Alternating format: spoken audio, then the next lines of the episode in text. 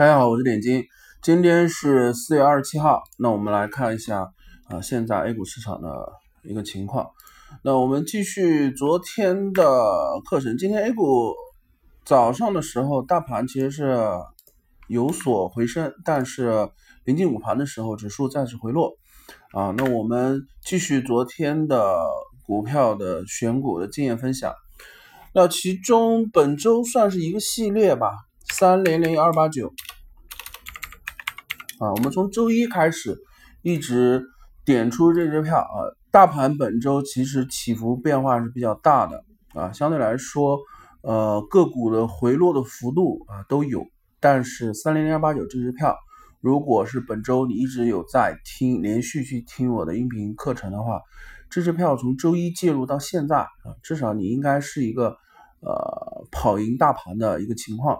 啊，对吧？呃，和其他的股票去选择的话，呃，可能你还是有浮盈，因为周三的时候九块四毛五其实是我已经点到了一个日内高点，算是离场点了。哪怕你没有离场，到包括到今天还是在九块三这个位置，那八块九到九块三，至少现在这支票的一个情况是比较稳定的啊，比较稳定。那昨天我们讲的是零零二二九啊，零零二二九这支票。昨天我们在讲的时候，昨天在讲的时候就是日 K 线，我们说下方支撑线的一个延长线啊。昨天我们课上讲啊，我说这个如果说昨天收阳线，那四根小阳线盘整在那个位置，你不能认为它是筑底啊。我们当时昨天的一名课非常清晰的给出的，呃，很明确的说了这种形态。在底部，呃，如果一一波很快速的下跌，那么它要去反弹回升的话，它最多最多三根 K 线，如果超过三根日 K 线，到第四根它都算盘整太久了。所以零零二二九这支票，如果按时间点来讲，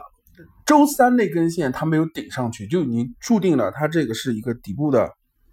盘整。那么这一波跌势还要再延续一下，但延续的位置就不深了啊？为什么不深？这个位置就是在下方日线下方的支撑线的延长线，因为马上就到了。昨天我有说十一块六，如果你啊没有办法去，当时应该在十一块四毛多，那十一块六的下方差两毛钱左右。我说你如果不愿意去相信这个呃位置，它还会往下去走一点，你可以介入百分之五的仓位啊。我们假设最坏的情况，你介入了百分之五的仓位，但是这支票。我们现在是左侧交易，这支票你不要有任何的慌张。这支票是什么？我们假设昨天你有介入百分之五，那这支票你耐心的去等啊，等这个十块九到十一块啊，十块九到十一块啊，甚至十一块零五分一毛左右这个位置啊，这个位置就是补仓的位置啊，这个位置就是我们这一周重点去讲的，在低位盘整的票里啊，特别是有。上穿过六十 MA 均线，或者说没有上穿六十 MA 均线的票，其中如果回踩再次回踩下方日，呃这个日线级别的呃支撑线的延长线，那这种位置就是一个在底部去选择介入的一个呃交易逻辑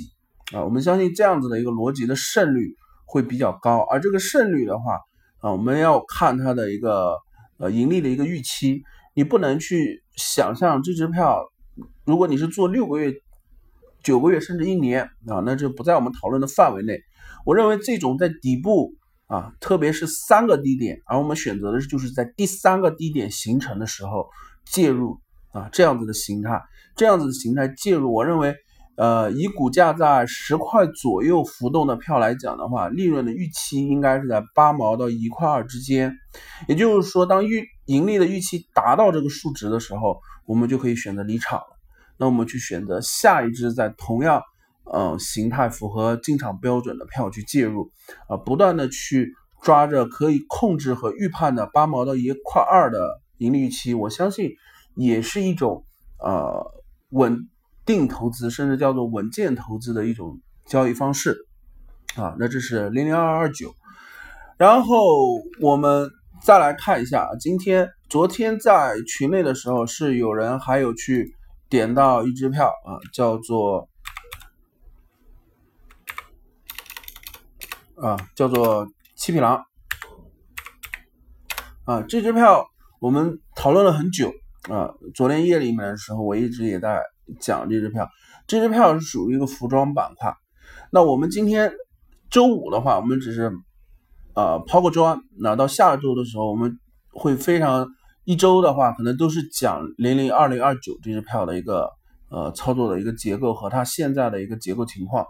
那这支票是什么票？首先，这支票是服装板块。你从这支票它一个明显的特点，从今年一月三十号以后，整个波动性开始加大了啊，就是它振幅啊振幅加大。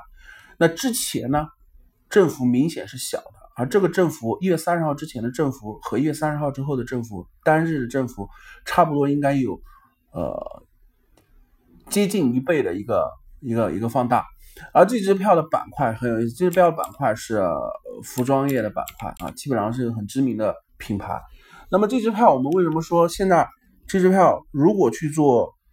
呃投资的话，这支票是有一个可操作性的？啊，那这支票首先 F 十的财报啊和它的经营概况、业绩整整的基本面没有任何问题，而是非常优秀的一个啊一支标的啊一支股票标的。那这支票的话，原先我们要看，首先我们说选一支票，你是要看它前面的周期，前面周期其实它一个盘整的一个大区间是从一七年一整年，它其实是在十块到九块的一块钱的区间，十块五到九块这一块钱的区间啊，这一块钱的区间意味着有。大量的套牢盘在这里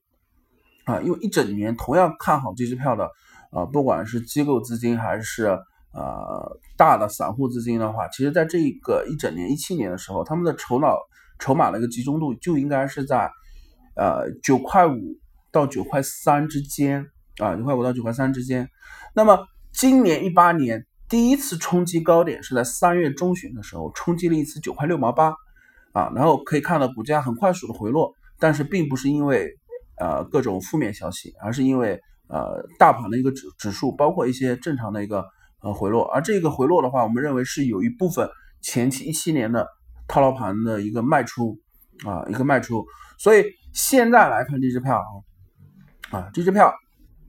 底部的时候，在三月十六号的时候，如果你会看 MACD 指标，它是第一次非常有勇气、很坚实的、很扎实的穿破了六十 MA 的零轴。并且在零轴上方，其实它原先应该是有想法去做高位金叉的，但是它没有，所以它回落下来了。回落下来，包括现在的盘整，MACD 在低位，现在在零轴附近啊，零轴附近。那原先做了一次小金叉，但是只维持了两根红柱啊，再次被打落下来。而到今天啊，今天在下一周的时候，我具体会讲一下 MACD 指标的一个应用啊。那这支票在这个位置的时候。你单看 MACD，MACD 也有一种单看的方法啊，你可以认为它是双底。现在 MACD 为什么说这支票啊八块多、八块五、八块六这个位置，你可以大胆的进啊，也就是如果你左侧的话，你控制你的仓位百分之五，还是我们的呃老规矩百分之五左右的仓位。这支票介入进去之后，双底的话，MACD 是一个位置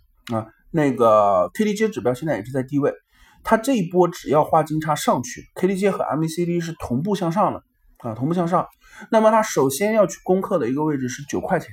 啊，九块这个筹码啊，这条心理线其实它是很重要的心理线。